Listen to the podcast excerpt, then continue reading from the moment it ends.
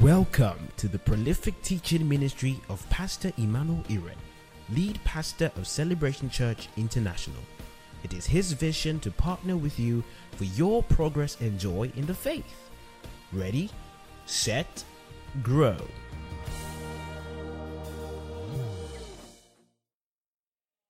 All right, are you ready for the word of God? Thank you, Jesus. All right, turn your Bibles, Luke chapter 2, verse 40. This is a text that talks about Jesus when he was but a child, you know, in the, in the incarnation. And, and it's very profound because there's something I want to extrapolate from this. Luke chapter 2, verse 40. Are you there? Come on, if you're there, read together loud as you can. One, two, go. Oh my God, we need to bring back Bible sword. Some of you can be faster, or maybe you're waiting for the screen. Luke chapter, 20, chapter 2, verse 40. Read together. One, two, go.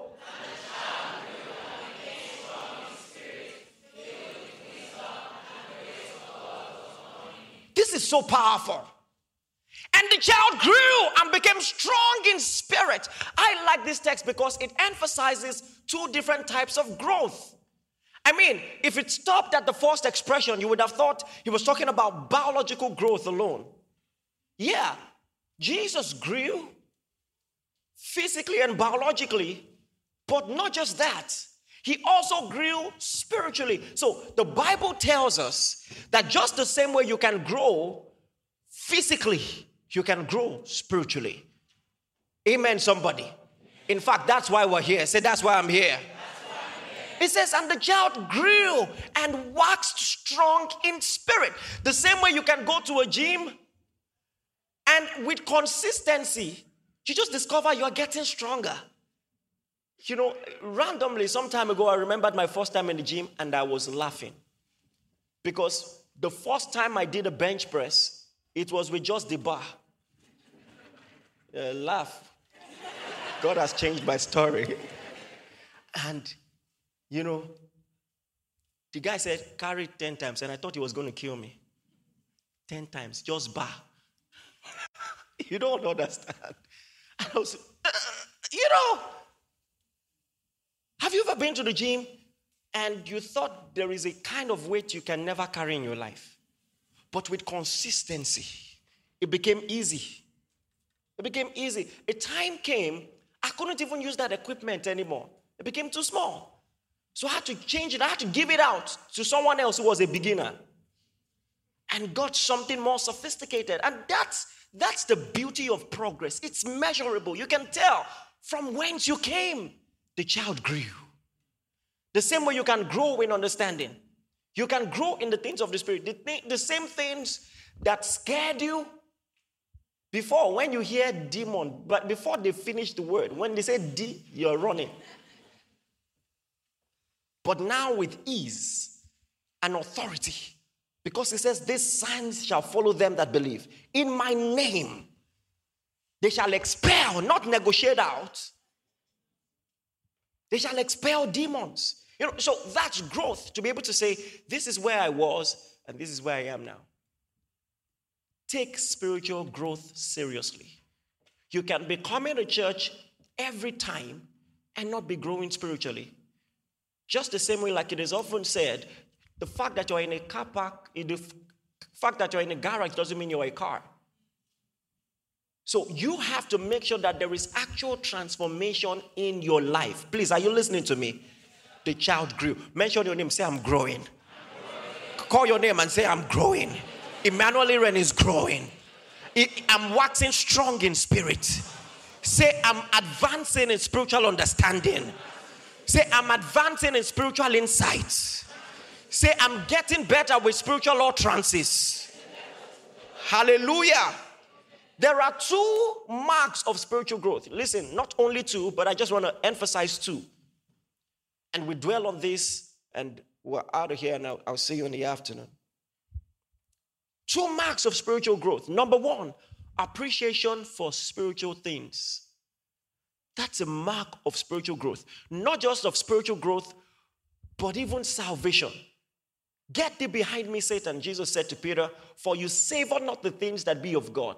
It's a very big red flag if you have no appetite for the things of God. Nothing moves you. Listen, and so if you were here when we were shouting and rejoicing and you felt lost, I, I, I, don't judge you, but I don't want you to remain that way. It might have even felt strange to you. You're wondering, why are they jumping? But when you were watching the TV and your favorite team scored, it was natural for you to jump. So you don't see what is strange about you finding it okay for someone to be excited about his team and for you to find it strange, you know, that people are excited about God. You are the one who is strange. I mean, what happened to you? Hallelujah. So when we shout and we jump because of our God, it is normal. Come, come on, do you agree with me?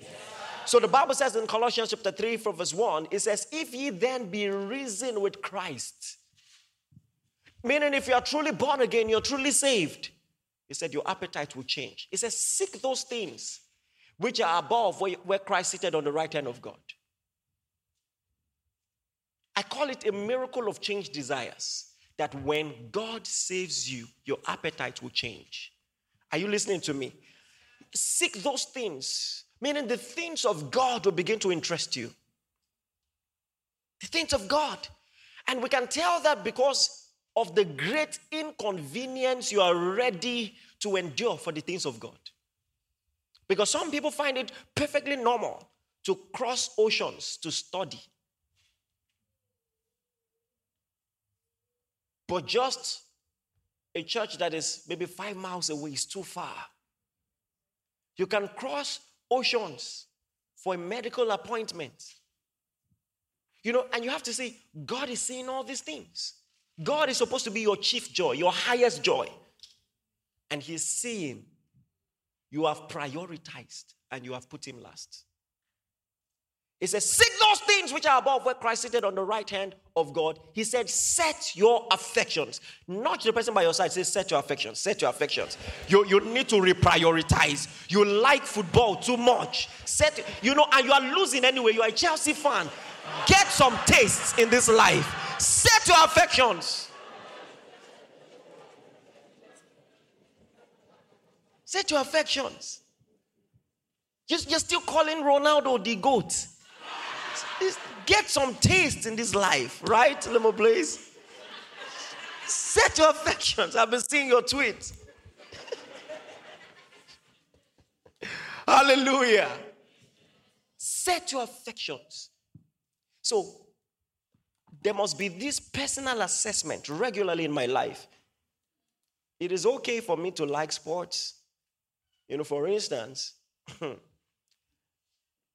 I was flying, you know, midnight, praying about this service. But as I was praying, I was following the scores, playoffs. I shoot. Golden State. Maybe that's why we lost. I'm sorry, Lord. I'm sorry. God, I beg.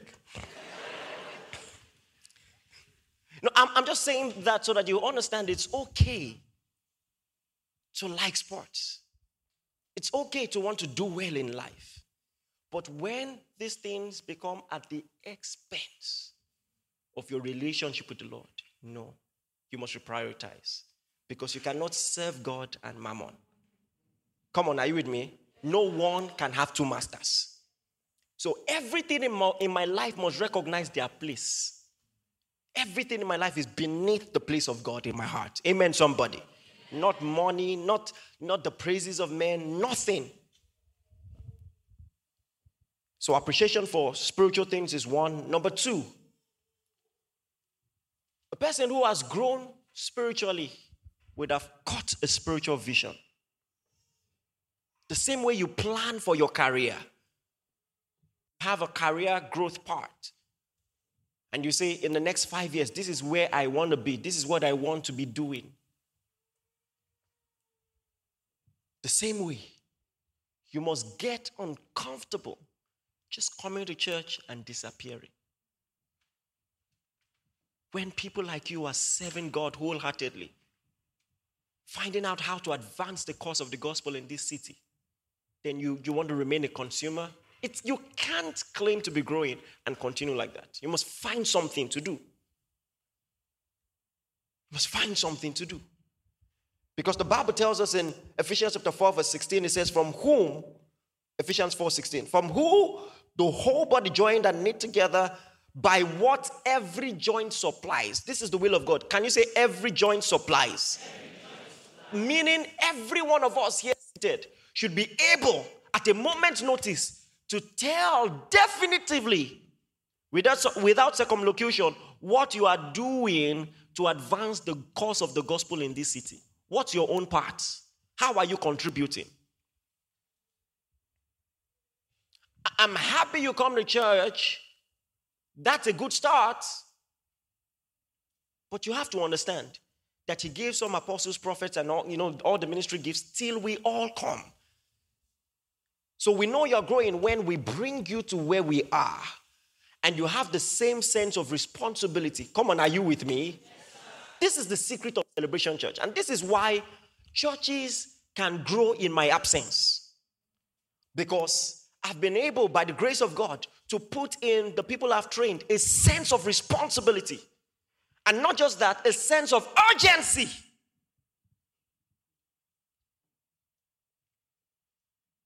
This is my first time in this nation. But, look at this hall. Do you understand what I'm saying? And now that should challenge you also. God can use me. Come on, are you with me? God can use me. He, he, ah, my God, my contribution can count. You know, and I like to remind people of this. One day you will see Jesus. The moment you see him, ah, you will wish you can run back and do more for him. But it will be too late. The moment you see him, you will not be able to do more than you've done. For many people, it will be a heartbreak because when you see him, you will know that he matters more than anything else you pursued in your life. And you will never be able to prove it to him again. You will not always be able to prove your love for Jesus. I want you to understand that. Now is the time. Please, are you listening to me? So I want to just expand these two points then we pray. We'll come back this evening for a powerful time. Let me start by doing a brief, scanty commentary of two verses Matthew chapter 5, verse 3, and then Luke chapter 15, verse 7. Both of them are relatively popular. Turn the Bibles, Matthew chapter 5, verse 3. This is the first time Jesus preached in his incarnation. It must be an important sermon. This sermon must have taken at least 18 years to prepare. Are you aware? I'm saying at least 18 years because we know that Jesus knew he was the Son of God at the age of 12. One of the biggest shades in the entire Bible. Jesus is in the temple, you know, listening, and, and his biological parents, quote and unquote, are looking for him, and you're just trying to be responsible. Hey, God, this child that God gave us is missing. Mary's like, What do I tell the angel? Maybe she's already preparing to say, I told you, I told you I'm not highly favored. but anyway, they eventually find him, and whew, what a relief. It must have been very difficult to try to raise Jesus. Because in that moment, normally your natural African instinct is, what? What? You what? Ah.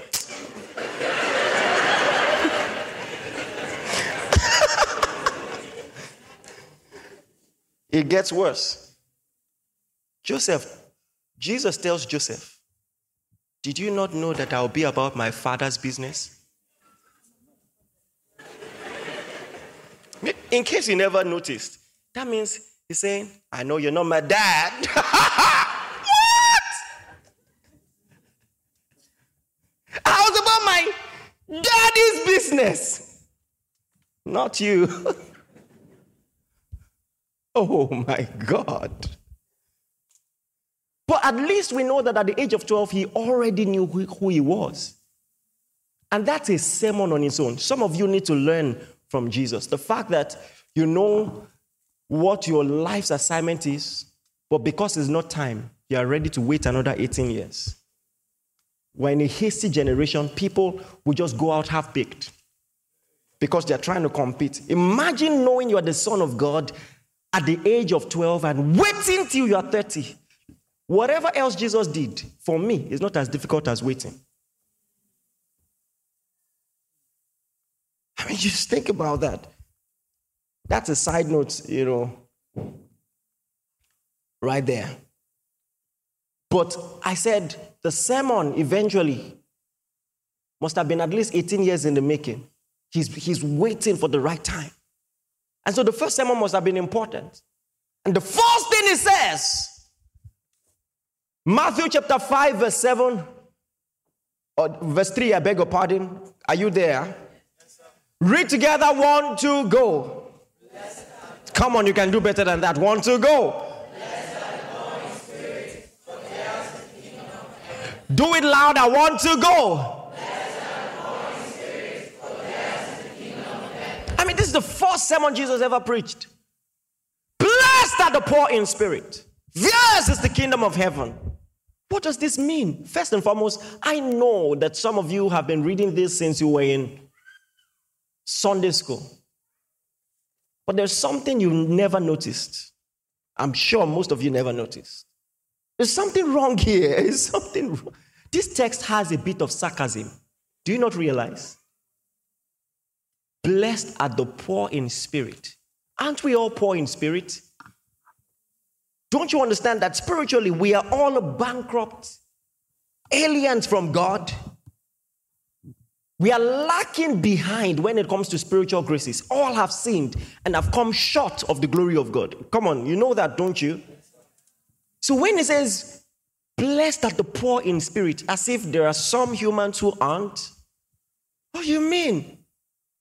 It's just like saying, the humans who need to drink water are lucky. Newsflash, we all do. So, why is he saying this? He is saying this because even if we all are poor in the spirit, not everybody realizes it. And the people who realize that they're poor in spirit are blessed. So I'm talking about appreciating spiritual things. Do you understand what I'm saying? So even if it is meant to be for everybody, the people who recognize it are the ones who are blessed. To be poor in spirit is to recognize your need for God. The fact that without the sacrificial, redemptive work of Christ, you, you, you are damned and you are doomed.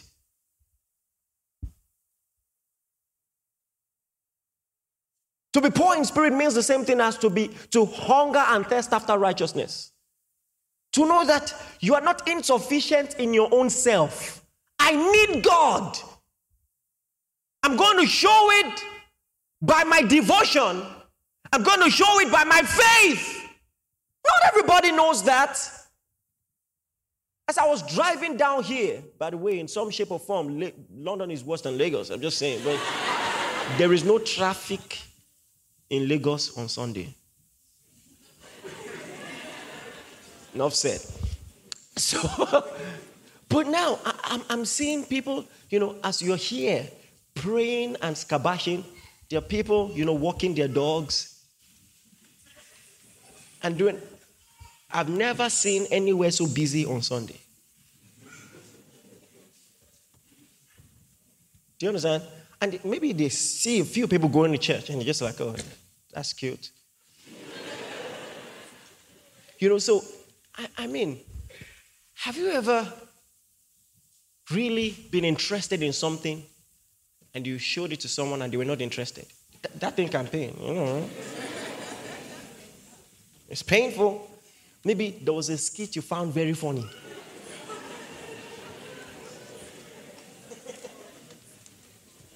and then you sent it to your friend, like, ah, you know, ah, you know. And the person ah, ha ha.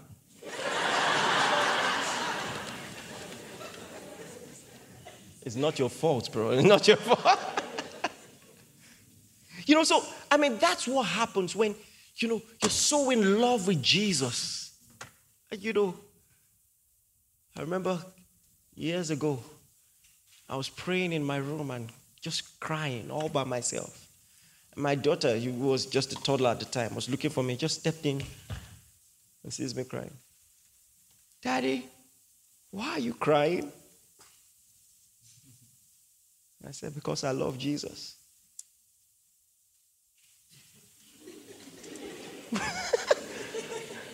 okay.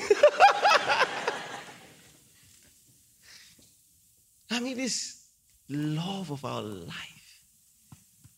How do we help people see? Well, God says, Blessed are the poor in spirit, those who recognize their need for me. The Bible says, He came to His own. His own received Him not. He says, But as many, do you understand? Oh, you aren't ready? As many as received Him, to them He gave what? The power to be called the sons of God. Even to those who believed on His name. Anybody like that here today? Glory to God. You know, the second text, you know, is also relatively popular. I mean, even if you've not read it, you've sang it. Luke chapter 15, verse 7, it says, I say to you likewise, that there will be more joy in heaven over one sinner who repents than over 99 just persons who need no repentance. Maybe you don't understand this. This is big sarcasm. You sang about it a million times and you still don't get it. He fights till I'm found and leaves the 99. I don't deserve it. I couldn't earn it. You, you, do you understand the true context? Do you understand that that was sarcasm? Follow the context. The Bible tells us in verse 1 that tax collectors and sinners drew near to Jesus to hear him. And the Pharisees, the same Pharisees and Sadducees who wouldn't listen to him, they have a problem with the fact that sinners want to hear Jesus. And he says, and they said, This man is receiving sinners and eating with them. And Jesus said, Well, there will be more joy in heaven over one sinner that repents than over 99. By 99, he's talking about the Pharisees who are self righteous and feel they don't need repentance. Do you get that? So it's, it's, it's not really a good thing to be 99. Do, do you understand what I'm saying? In the actual context. That's the actual context. That's what he's saying. So it's sarcasm. He's saying, well, you don't need repentance. It, it's an African thing. You know, if you stretch something to a child and the child doesn't really show appreciation, you say, who wants? Have you experienced something like that before? You know, that's what God does. He came to his own. His own received him not, but as many as received him, to them he gave the right to be called the sons of God. This is what he meant when he says, If these people are not allowed to cry out, the stones will cry out. Stones will cry out. And if the leaves don't do their job, another foreign plant will be grafted in. And God is going to use the Gentiles to provoke the Jews to jealousy, as He is doing till this day. Come on, are you with me? And so, this is a warning. The point of all I'm saying is this learn to appreciate spiritual things because there are some graces, especially devotional graces, that can be withdrawn from you. Because He gives more grace only to the humble. Are, you getting what I'm saying? So, when you have the opportunity to experience the things of God, appreciate it. When it's time to jump, jump. When it's time to shout, shout. And that's why sometimes we, we try to get you to shout. We're training you to appreciate the things of God, to prioritize the things of God, to loosen up. You know what? Just shout to God for no reason, for no reason. Just, just be excited. Yeah!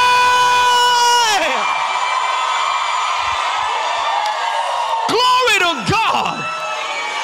Listen, what He has done for me is something to shout about.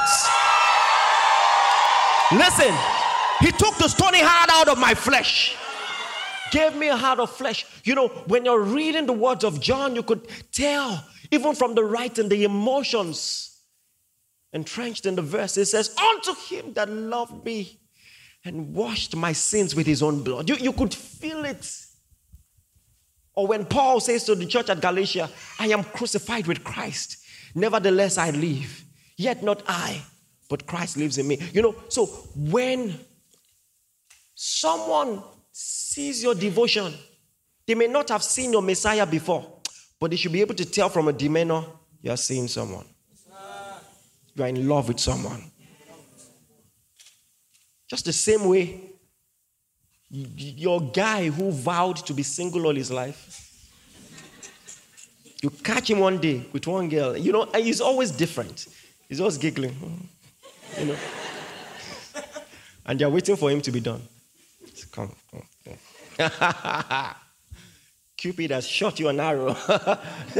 A finished man. The same way it must be obvious about your spiritual devotion. I am in love. I'm in love. Hallelujah. And so the Bible, in its attempt to ingratiate this mentality into your consciousness, uses metaphors that we can relate to. I mean, metaphors that are symbols of values in the natural. So, for instance, when you say someone is rich, that same metaphor has been used spiritually. Are you aware that in Christ, God calls you rich? There is such a thing as rich in faith. James calls it rich in faith. It's a different currency. The problem is a, lot of people only recognize people who are rich in money. There's a popular saying, uh, may you never be so poor that all you have is money. You see, you see, so there are things more important than money. So when Paul tells the church at Ephesus in Ephesians chapter 1, verse 18, he says that the eyes of your understanding may be flooded with light. To know the hope of his calling and the riches of the glory of his inheritance in the saints.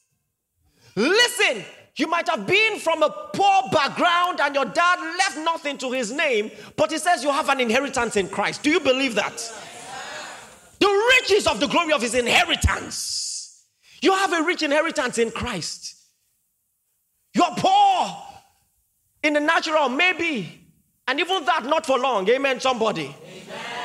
But you're rich in God, and you have to learn to celebrate that and be as excited about that and even more than you are excited when money comes into your hands. I might not have a car yet, but I'm rich in the Lord. I might not have a job just yet. I mean, since I came into the city, I have been trusting God for a job. Yes, and I will keep trusting God. I know it's going to come. But listen, I have something more than gold. Anybody, can you relate to that at all? Oh, I am trusting God for residency, citizenship. You know, but you know what? I'm rich in the Lord. And in fact, the consciousness of these riches will make you see people who don't have what you have and you pity them. Because there is nothing you would rather have than faith in this Jesus Christ. Amen, somebody. Amen. Say, I'm rich in faith. I'm rich in faith. Say, I'm rich in the Lord. In the Lord. Another metaphor, and I'm going to dwell on this more. The Bible calls the man in Christ blessed. Oh my God. You know, this is another terminology that has become popular in our day, relatively so. When you see your friend in a nice car, oh man, bro, you're blessed.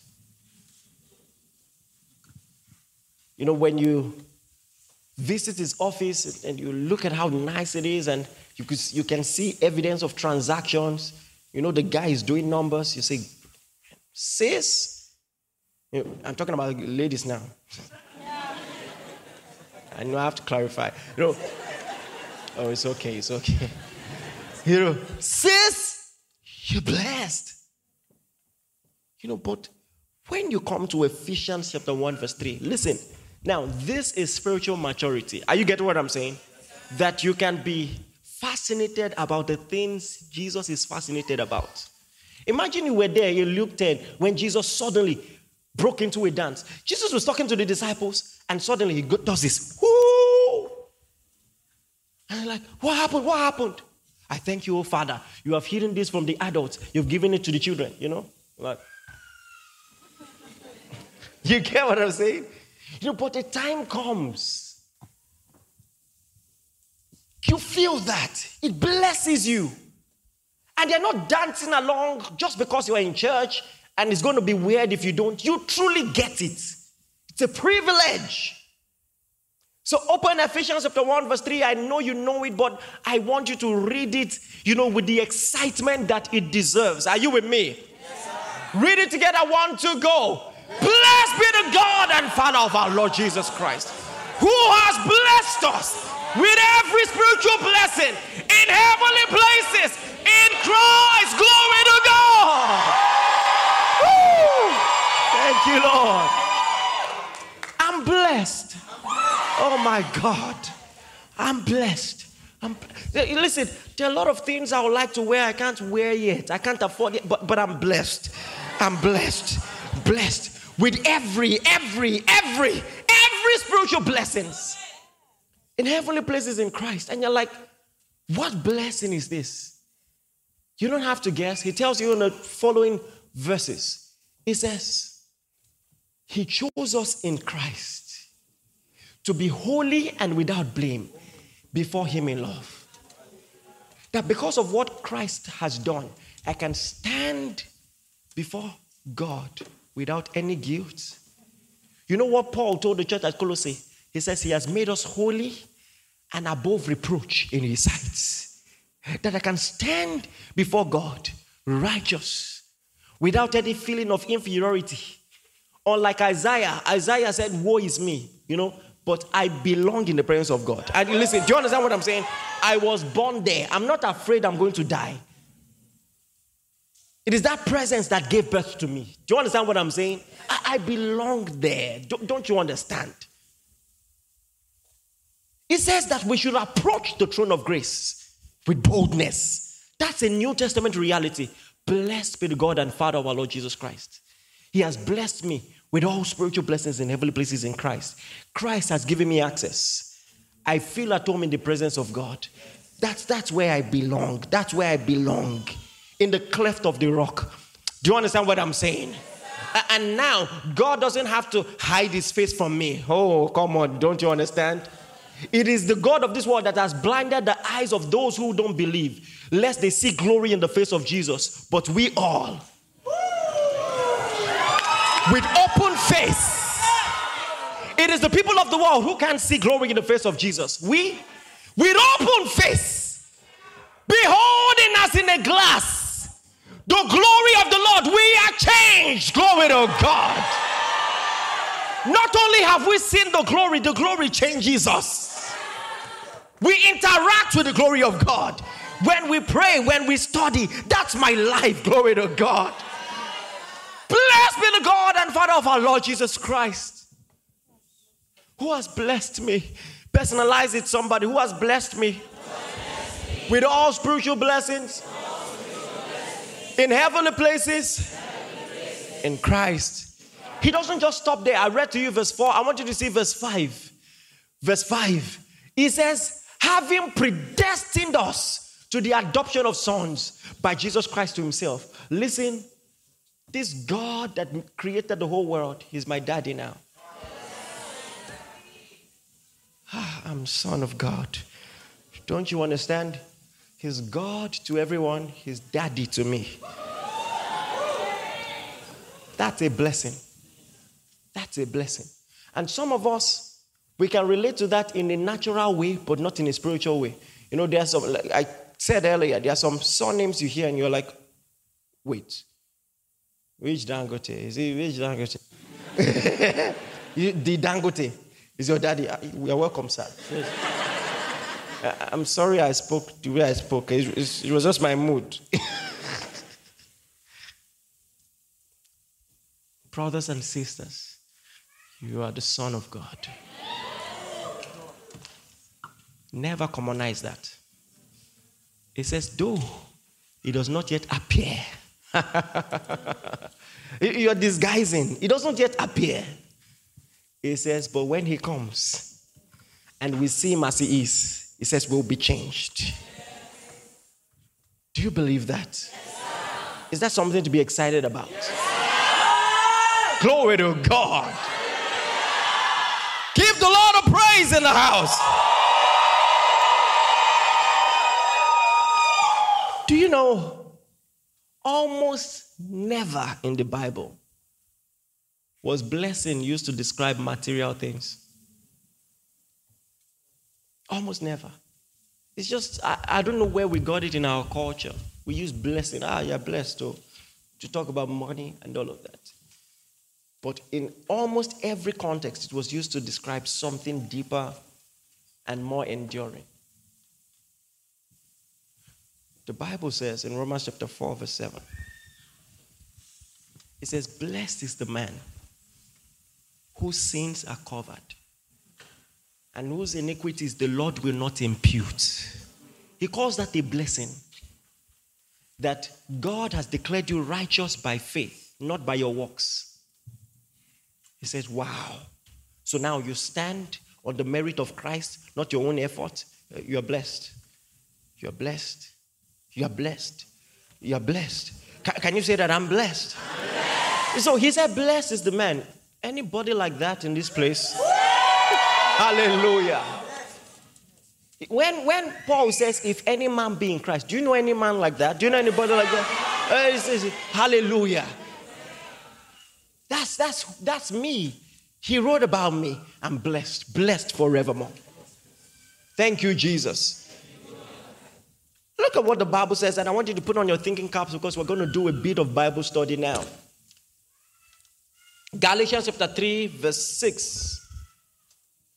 Oh, dear Lord Jesus. Galatians chapter 3, verse 6. I need to speed this up because we're going somewhere.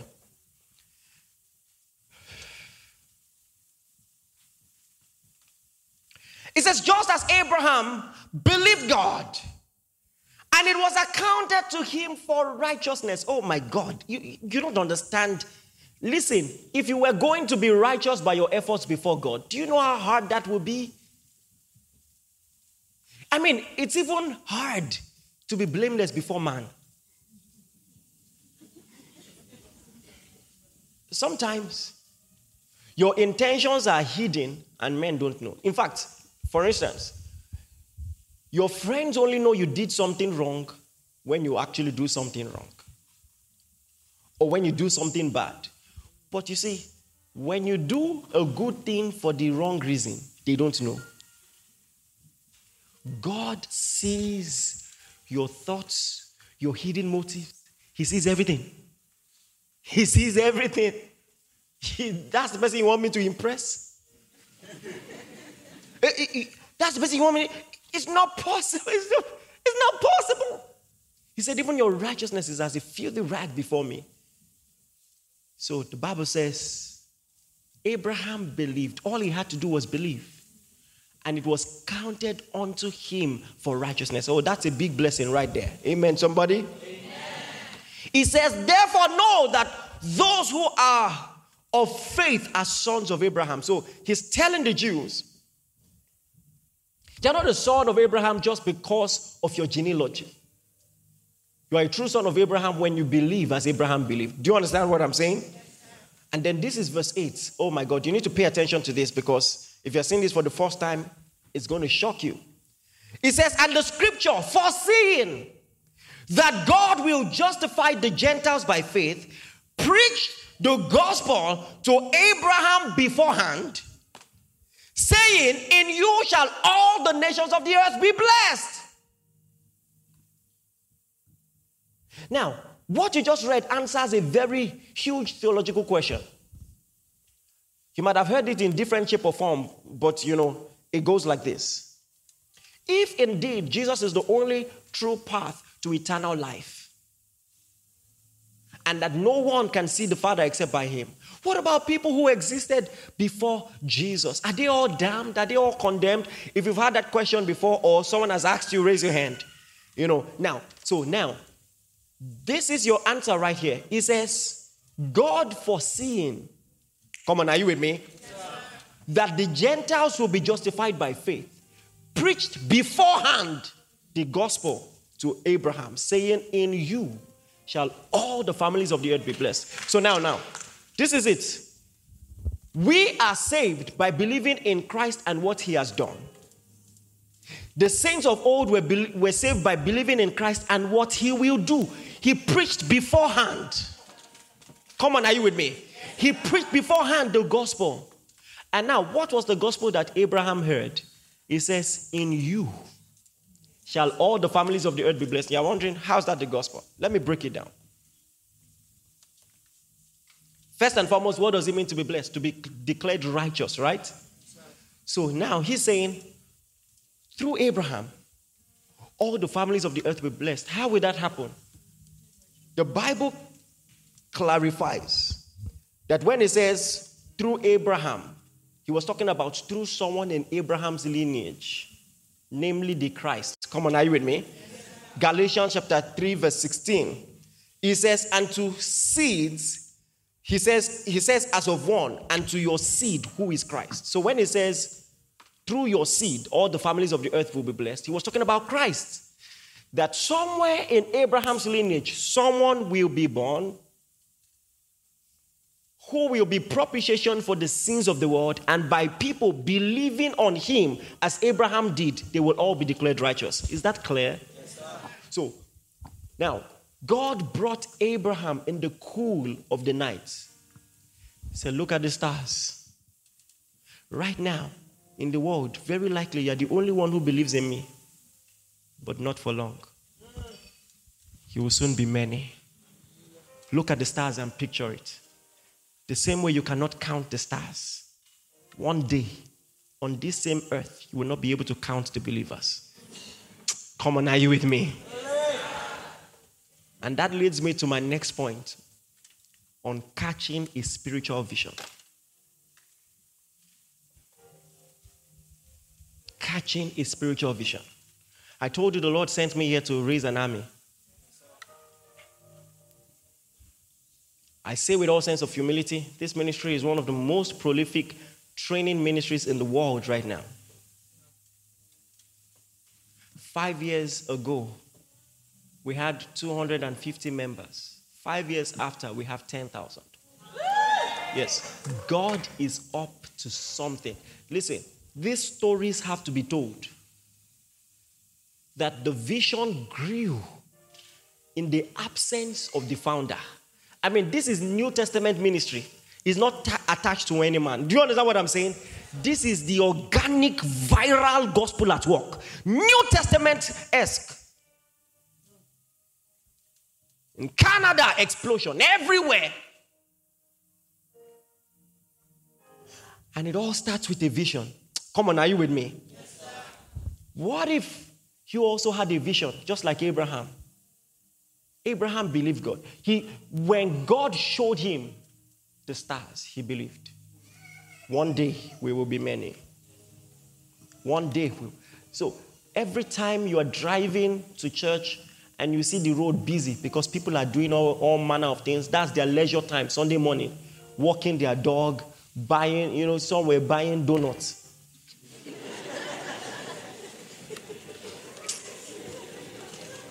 I'm not annoyed though.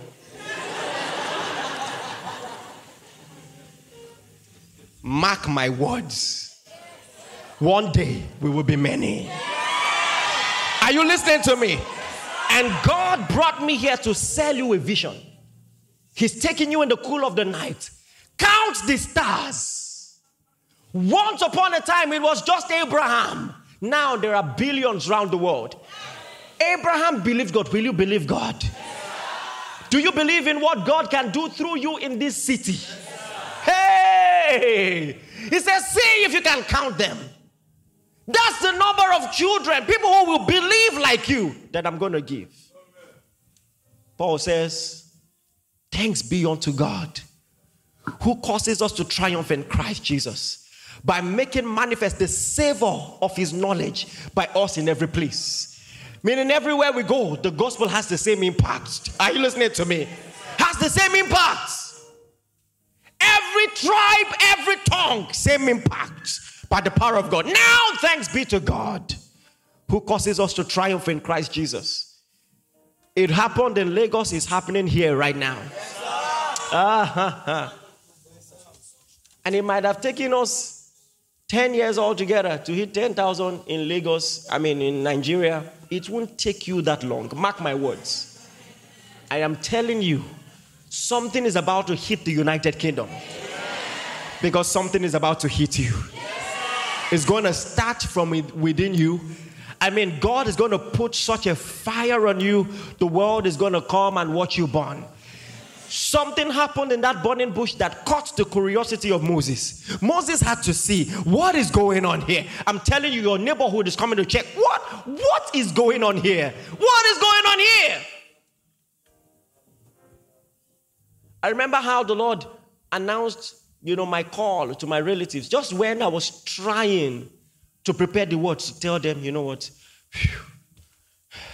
You know, Daddy, I've been telling you, I've been telling you, I need to tell you something. It goes like this You've spent a lot sending me to school, private education, but I'm going to preach.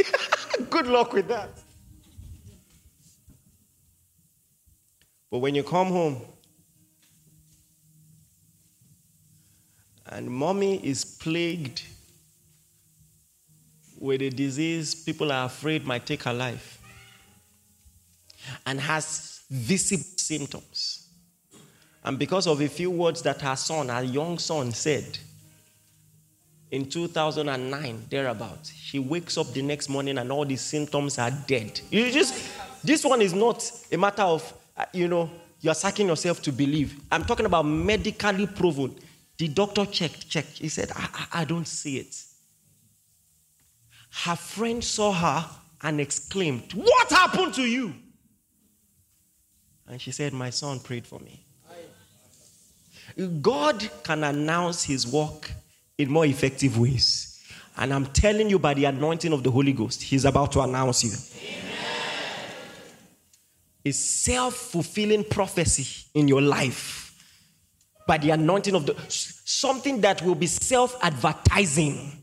Come on, are you with me? The world is coming to watch you burn by the anointing of the Holy Ghost. But you see, you have to catch the vision. Let me say this and never forget this.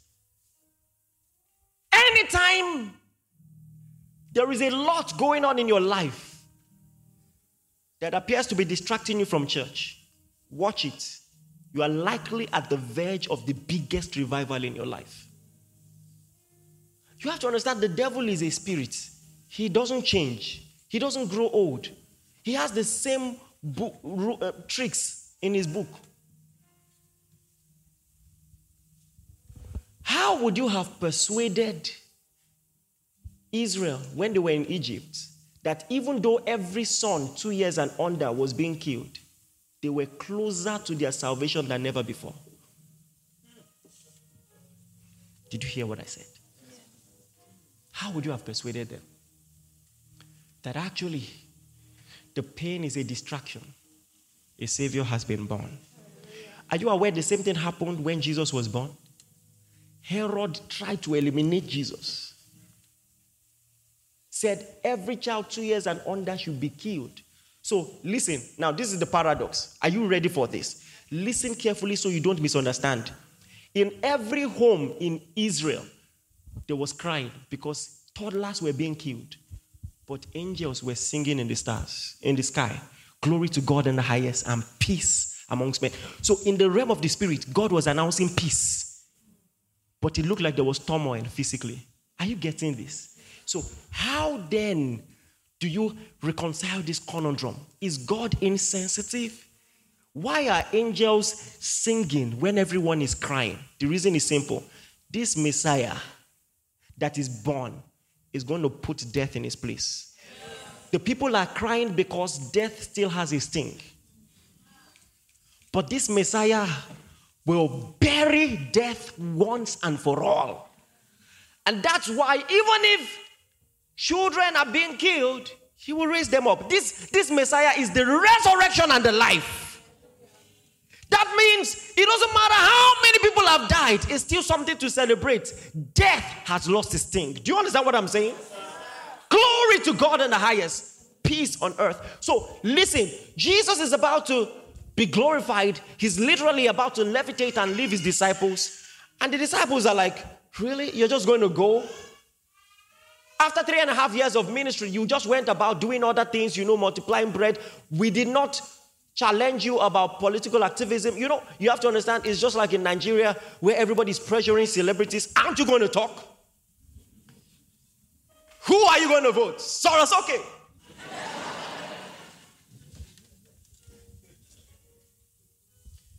and Jesus, after his resurrection, has been with them 40 days. And he's about to go, and they're like, Yeah, you've said a lot of nice stuff. When will the kingdom be restored to Jerusalem? And Jesus said, Even if you don't know that, because those are times and seasons kept in the power of God, you shall receive power. After that, the Holy Ghost is come upon you. You shall be witnesses unto me. Meaning, as a believer, you don't wait for the nation to be right for you to preach the gospel. Are you getting what I'm saying? You are growing spiritually when you still have the sense of spiritual urgency in spite of contradiction. It might be personal or corporate. It might be national or it might be just your family. The work must go on. In fact, the presence of the trouble is usually an indication that I'm doing something right. That's why the devil is giving you so much attention, is because he knows that if you hear this sermon and believe it and face your assignments, oh my God, a giant is about to rise in this nation. He knows that. That's why he's distracting you so much. Now, every time you're perturbed about job, about money, did you not read the parable of the sower? That this word, the seed is the word of God, but because of the deceitfulness of riches, you're wondering, how do I put food on the table? How do I pay this mortgage? It, it chokes the word. What the devil wants is the word of God. He wants to make the word of God of non effect in your hearts. And so I show you a more excellent way. Even if we believe in a God of miracles, make sure your devotion is not dependent on results in that spectrum. Are you with me?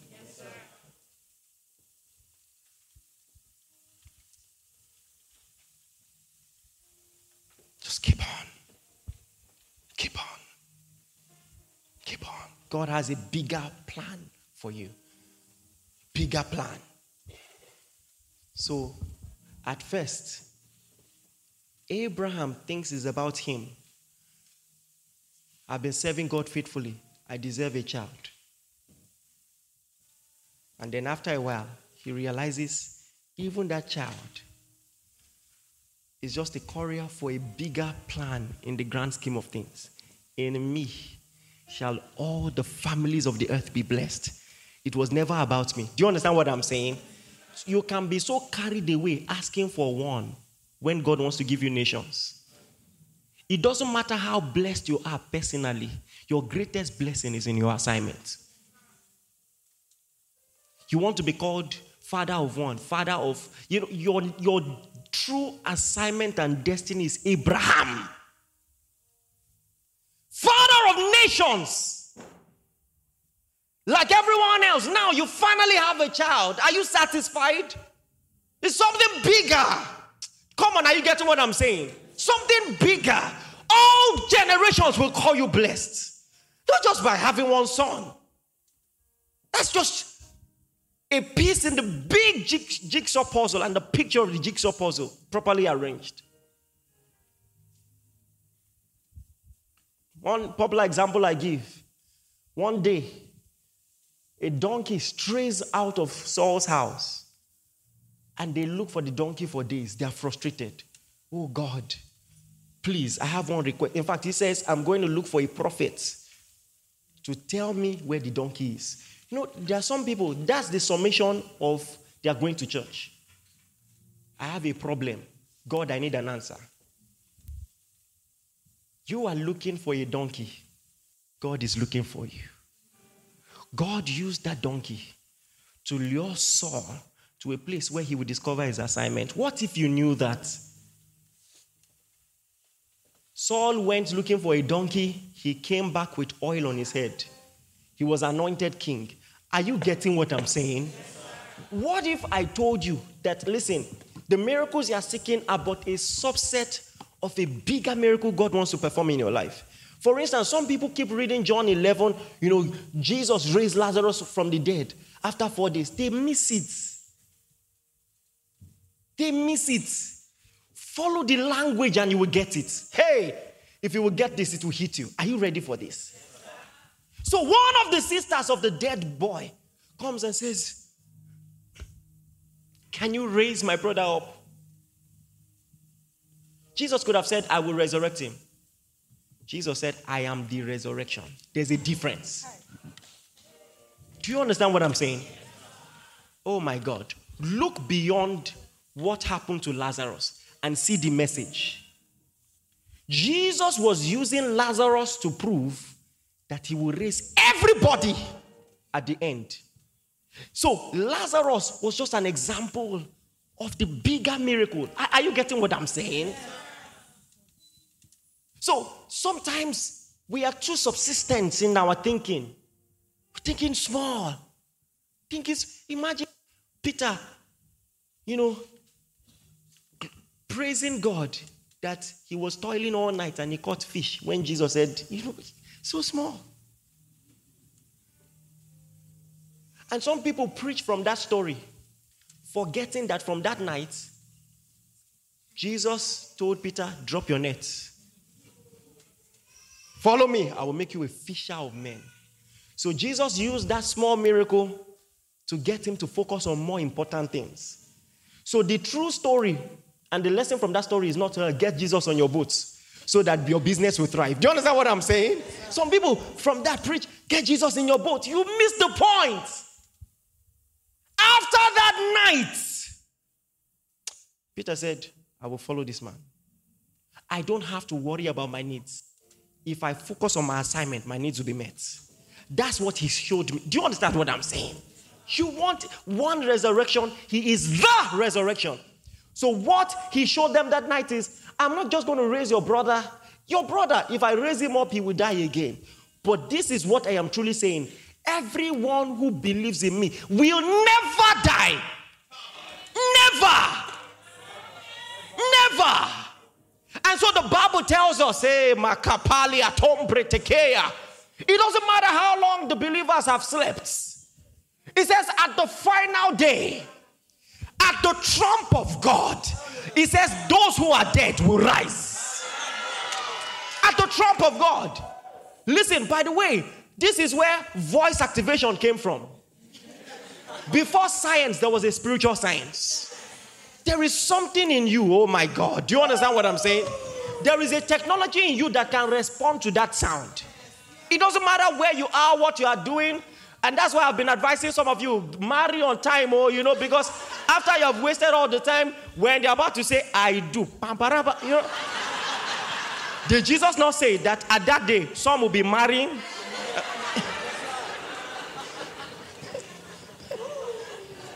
Two will be in the field. One week, pa, hey! I think it would be fun. What if you could choose your style as you are going? you know, you know. What style will you? Hallelujah. What style will you like to appear? Mm. or something. You, to check out of here. Glory to God. Glory. Listen. You have a message that can change the world. You have a message that can raise the dead. You have a message that can give hope to all men. Don't allow your relatives look at you in heaven and call you wicked. Now is the time. Listen, all the other things you are praying for, with due respect, ma, sir, they are small. They are small. This is what Jesus was trying to teach. Even the same Jesus that can multiply five loaves and two fish he will still not turn stone to bread. He was demonstrating that the power, the goal of power, is not personal gratification. That's the goal. Do you understand what I'm saying? So you may feel religious, coming to church every day. Bless me, bless me, bless me, bless me. You, you are it's still small. This is the goal of power. You shall receive power after that the Holy Ghost is come upon you, and you shall be witnesses unto me. It is not for personal consumption, it is a tool for evangelism. A tool. A tool. Listen, and that's why, listen, if you don't know this, you, you won't be seeing power in your life. It will be so small. It will happen once in a while, and you'll be wondering why. It will be, because you see, even in places where gun laws permit people to have guns, there are some guns civilians are not allowed to have. As long as you are using power only for yourself, there is a dimension of power you will never see. But when you take up your mantle, I'm telling you, there is a giant in you. God sent me here to wake up that giant. Give it a try. At least you've been praying every day. Some of the things you are praying about have not changed. Just cast all your cares, change your strategy, right? Do you believe what I'm telling you? Change, just say, God, here I am, send me. I've been bothered about my own stuff, but I want to prioritize your assignment. You know, this is what Solomon did. When God gives you a blank check and says, Ask me what you want. And you could have asked for riches, you could have asked for your, the life of your enemies. You say, Just give me wisdom to rule God's people. God says, Wow, you prioritize me. I will give you wisdom and I will give you the things you didn't ask for. That wealth you didn't ask for, I will give you more than any king has ever touched. There are prayers that will be automatically answered when you get your priorities right. Seek first. Come on, are you with me? Seek first. Get get your pri- some things will align. Get your priorities right. Let me tell you something. I have the Lord bears me witness. I have never prayed for money since I got born again. I don't know how to do it. I say, Lord, please. How? Do you understand what I'm saying? So I, I just feel too responsible. I'm, I'm a soldier. Soldiers don't buy their own uniform. I can't be praying for clothes. I'm alive for the assignment. That means cloth must come. Soldiers don't buy their own shoes except in Nigeria. but normally, right? Soldiers don't buy their own guns. I didn't send myself. And if I need food, it is not because, you know, I, I just want to live life, you know, and, and be lavish. I have an assignment. Th- that's why some people wonder why some of us are so blessed. Because you see, there is a sense of responsibility that makes lack an aberration. It's, it can ravens will bring the food. So while others are praying for protection, when Paul, his boat is about to capsize, God will say, You will make it because I have more people in that city. I, I know if you go there, you will preach. This boat, you, you won't die. No hurt to come to you. I challenge you this morning trust God with your life. Can you do that? If you give God your lifetime, He will take care of you. He will never ever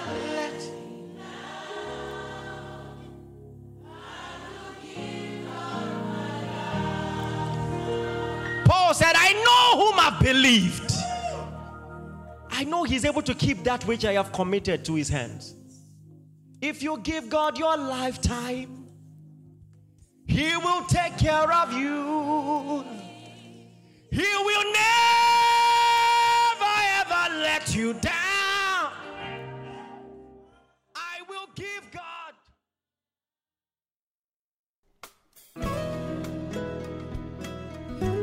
Thank you for listening. We are sure that you have been blessed. For inquiries, reach us on our helpline 0809 996 7000. Blessings.